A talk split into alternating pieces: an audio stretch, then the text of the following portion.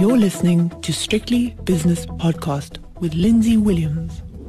The JSE has closed its doors on the first day of a new trading week and a shortened trading week, of course, because of the public holiday on Thursday, the 27th. So it's going to be a quiet week, but anyway, let's have a look at what happened today. On the Stock Exchange News Service, we had a quarterly report from the commodities producer South 32 and also from the financial services company Purple. Otherwise, not much going on. So let's go straight to the markets where the dollar rand is 18.16, the British pound against the rand is 22.63. That's the British pound gaining by half a percent, and the euro rand has gained by two thirds of a percent to 20.02 now. Okay, the euro dollar is 110.25. Yeah, that dollar is on the slide to the tune of nearly half a percent. That's quite a big move going through 110. And the British pound against the US dollar 124.60, the pound up about a quarter of a percent. In the States at the moment, the Dow is flat, S&P and Nasdaq down. S&P down by about 0.2%, Nasdaq down by two thirds of a percent. And don't forget this week, it's earnings from big tech.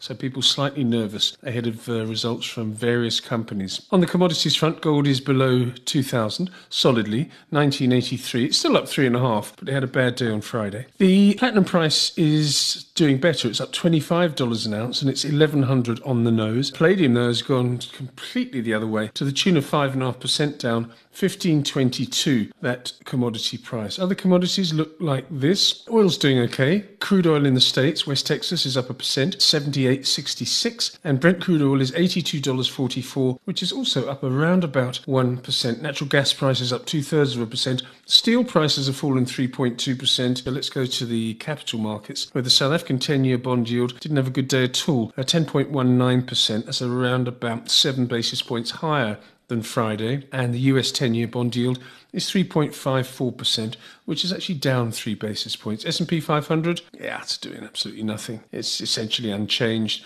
Bitcoin, I noticed Standard Chartered came out this week and said that they think that uh, Bitcoin's going to 100,000. Well, that's on pause at the moment because it's 27,607, an outlandish an almost irresponsible statement from Standard Chartered, in my opinion. Let's go now to the movers on the JSE. On the upside, 91 PLC doing very well indeed, up nearly 4%. Harmony up 3.5%. Karoo up 3.3%. Life Healthcare 3.2% in the green. And 91 Limited also doing well, up 2 and 3 quarters percent. On the downside, mm, South 32 after its update suddenly got a bit of stick this afternoon. South 32 down 5 and 3 quarters. Telkom down 3.1%. Fortress A a 2.4% loser. Thungela down 2.4 and Newplat down 2.2% on the day. As for the major indices, pretty solid stuff. I must say, nothing spectacular in very, very thin conditions indeed. Resources index exactly flat. Industrial shares half a percent up, they're the best performers. And the financial 15 index down marginally. Top 40 index 72,510, up a quarter, coming well off its highs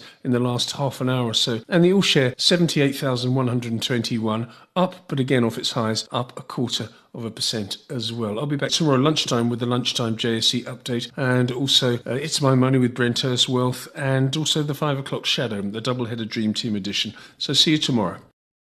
The views and opinions expressed in these podcasts are those of Lindsay Williams and various contributors and do not reflect the policy, position, or opinion of any other agency, organization, employer, or company associated with strictlybusinesspodcast.com. Assumptions made on the analyses are not reflective of the position of any other entity other than the speaker or the author. And since we are critically thinking human beings, these views are always subject to change, revision, and rethinking at any time. Please do not hold us to them in perpetuity.